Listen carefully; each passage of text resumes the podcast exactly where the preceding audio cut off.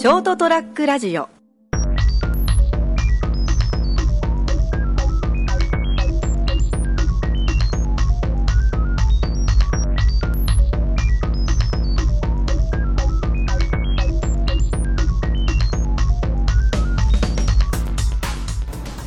皆さんこんにちは。朝ちゃん先生のドーンと言ってみようの時間がやってまいりました、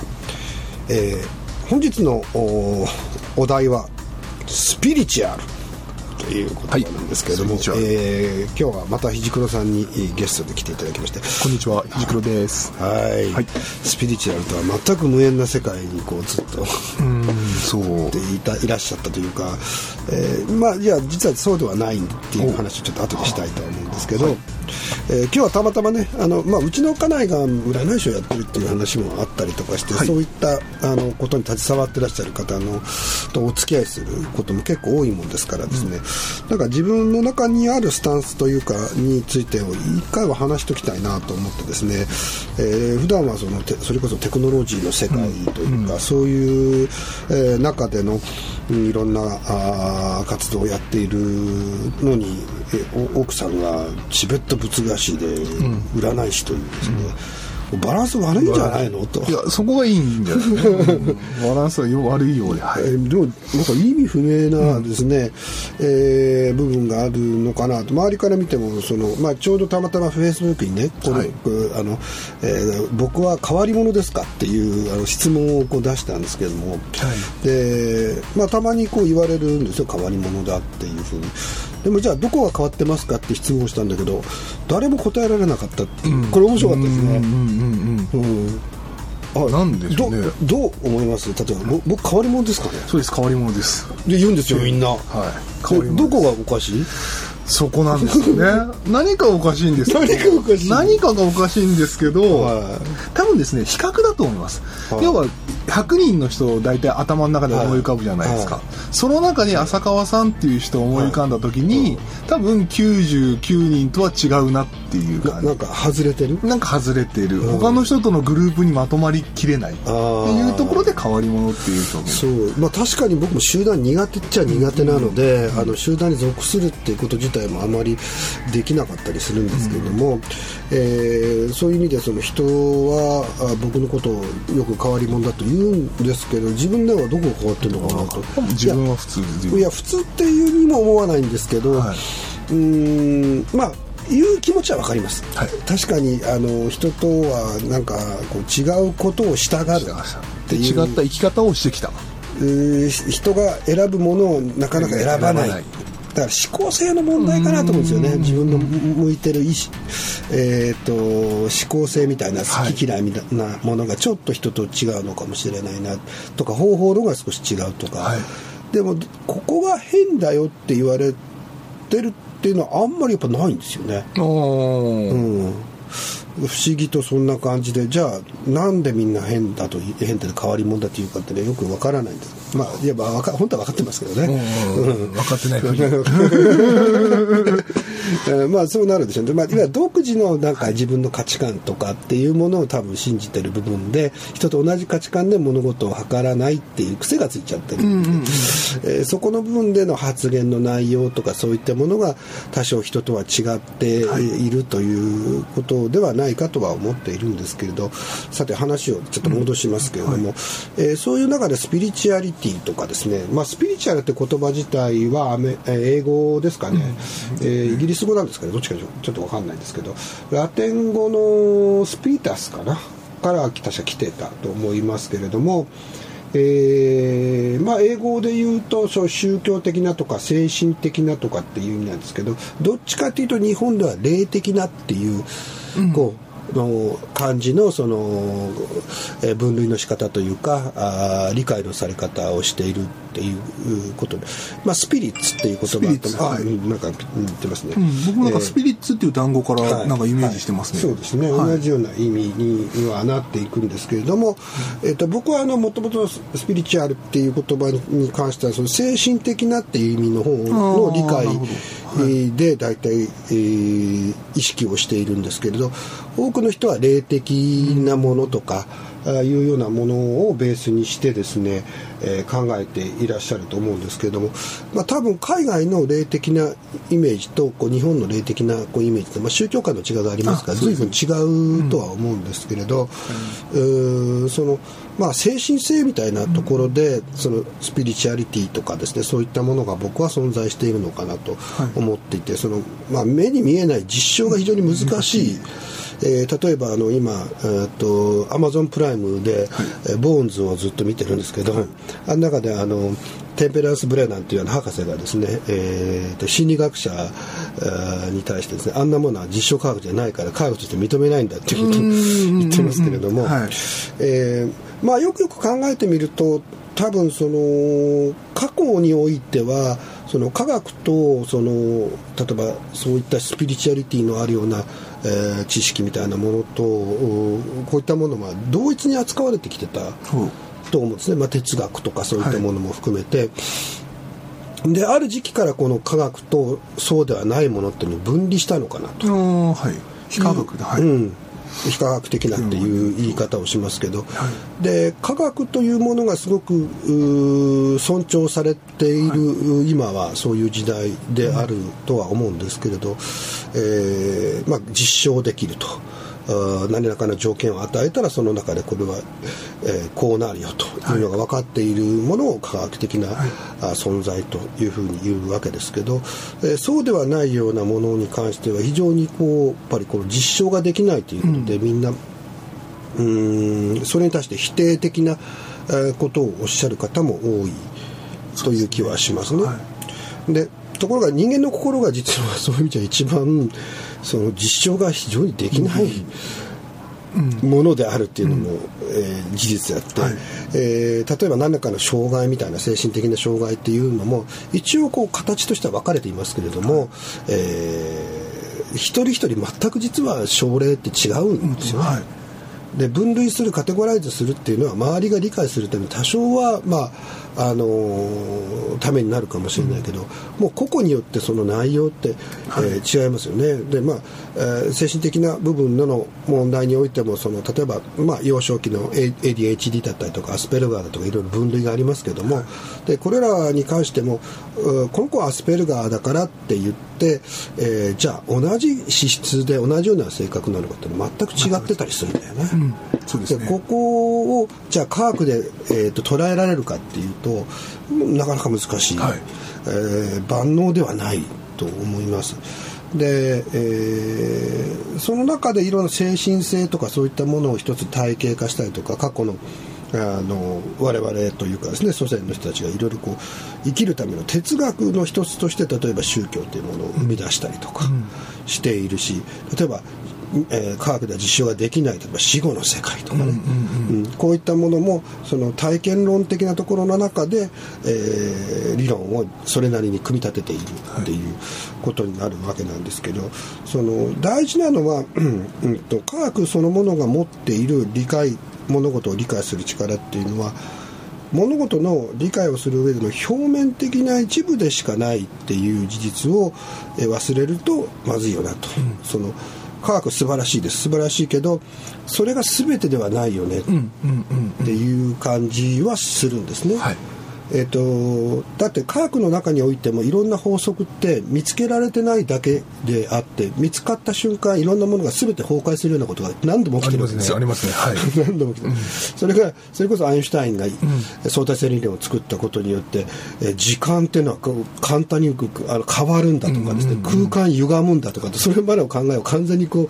う壊してしまった。そうですね。っていうようなこともあってでえー、こその空間歪むかもねっていうことを言ったらそのそのまでの、えー、古典的な物理学の中では何をバカなとかっていう話になってたわけじゃないですか。はい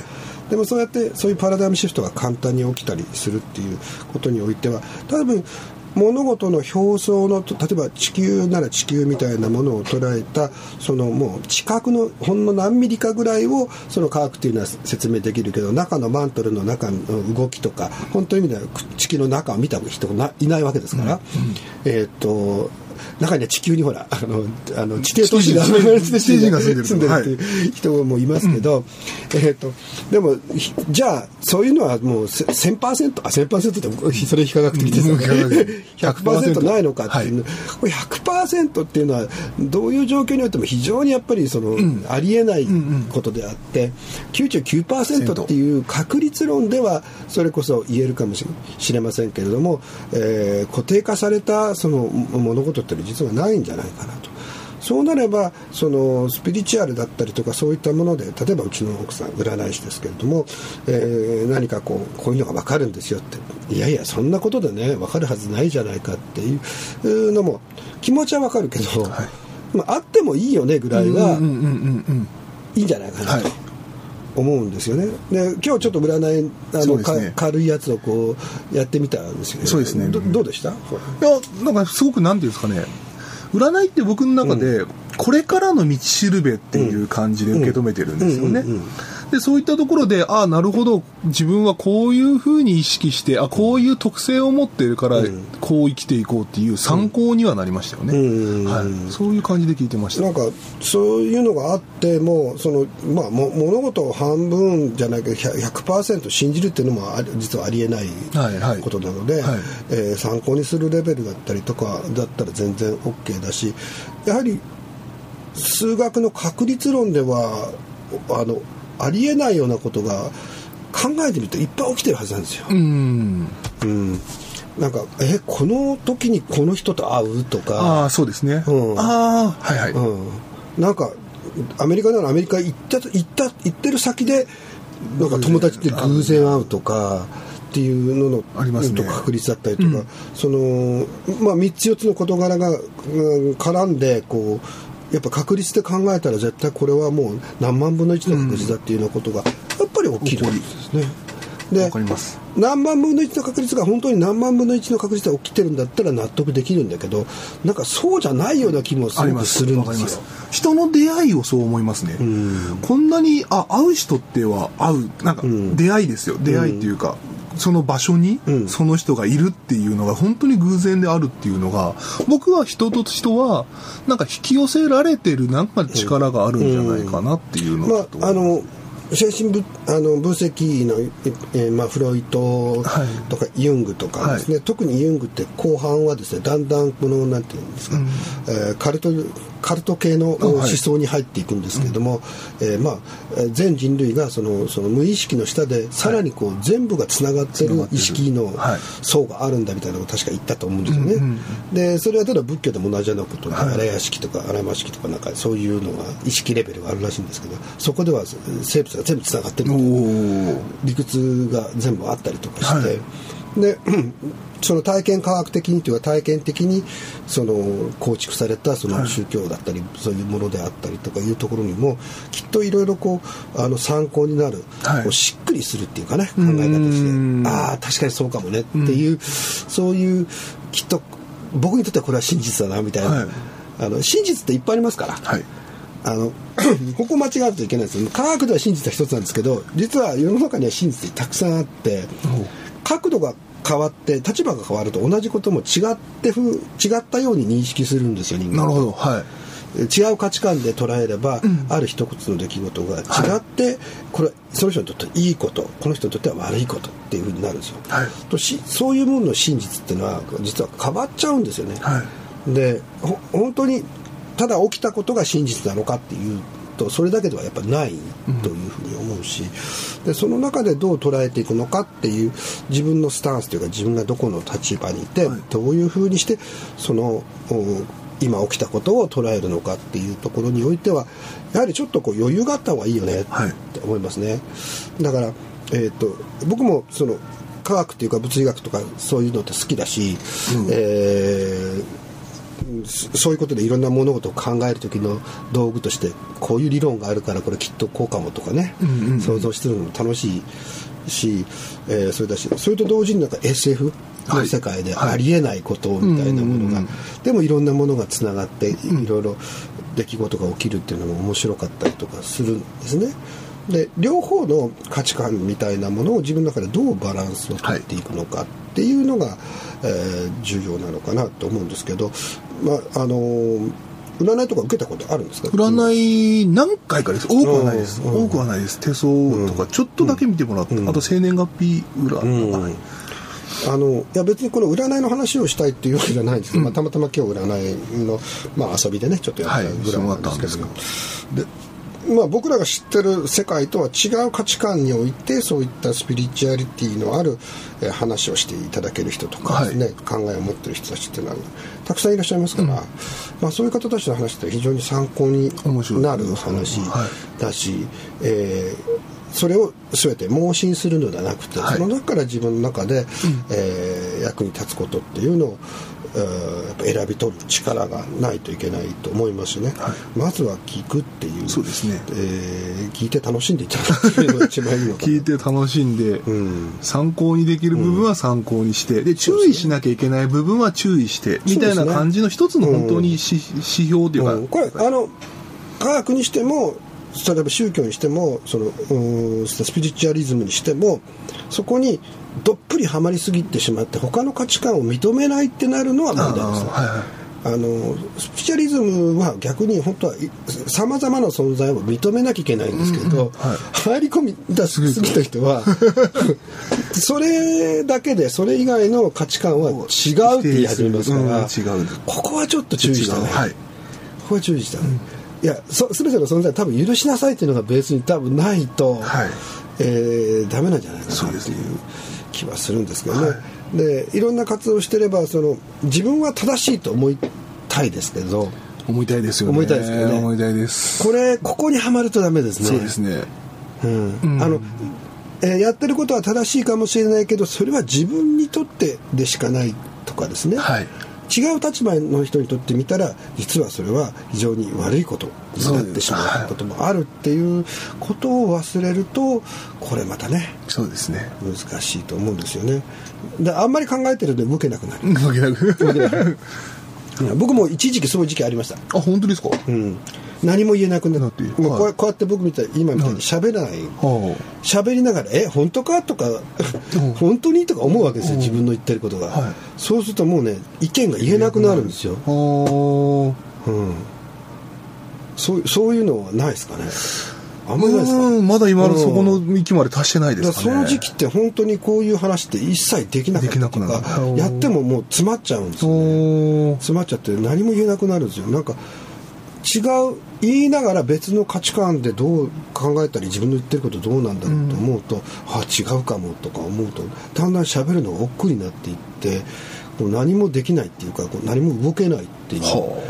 状況になったことありますね。そう1年ぐらいだったと思うんですけどそういう状況って。だから何何かの活動日常生活以外何もしてなかった時期ですね、はい、本当ですか、うん、ありますあります。ででしかもなおなんかそういう中でで自分の構あの、えー、偏ってるんじゃないかとかっていうところで、えー、考え直したりしながらもでもそこで動かないでいると結局はその場で足踏み状態になって何の成長もないなっていうふうに思って、まあ、いろんなことをまたあの始めてあ今揺れましたねちょっとね。今一瞬揺れましたね。まだ時々こうやって余震があるんですけども、はい、えー、そういうことを考える、うん、えー、だから喋れなくじなくなる時期みたいなのがあった方がいいのかなと逆に思いましたけどね、はいはいはい、自分の思いだけでこうずっと喋れるっていうのは、うん、ある意味若さの象徴なんですよね。そうですね。はい。いやそれあの分かってはいいんですけどねはい、ということで地震も来ましたので、この辺でですね、今日のお話は終わりにしたいと思います。すいませんちょっと今日あの全然お話聞くいえいえはい、どうもありがとうございました、はい、どうもありがとうございます。どうも。はいありがとうございます。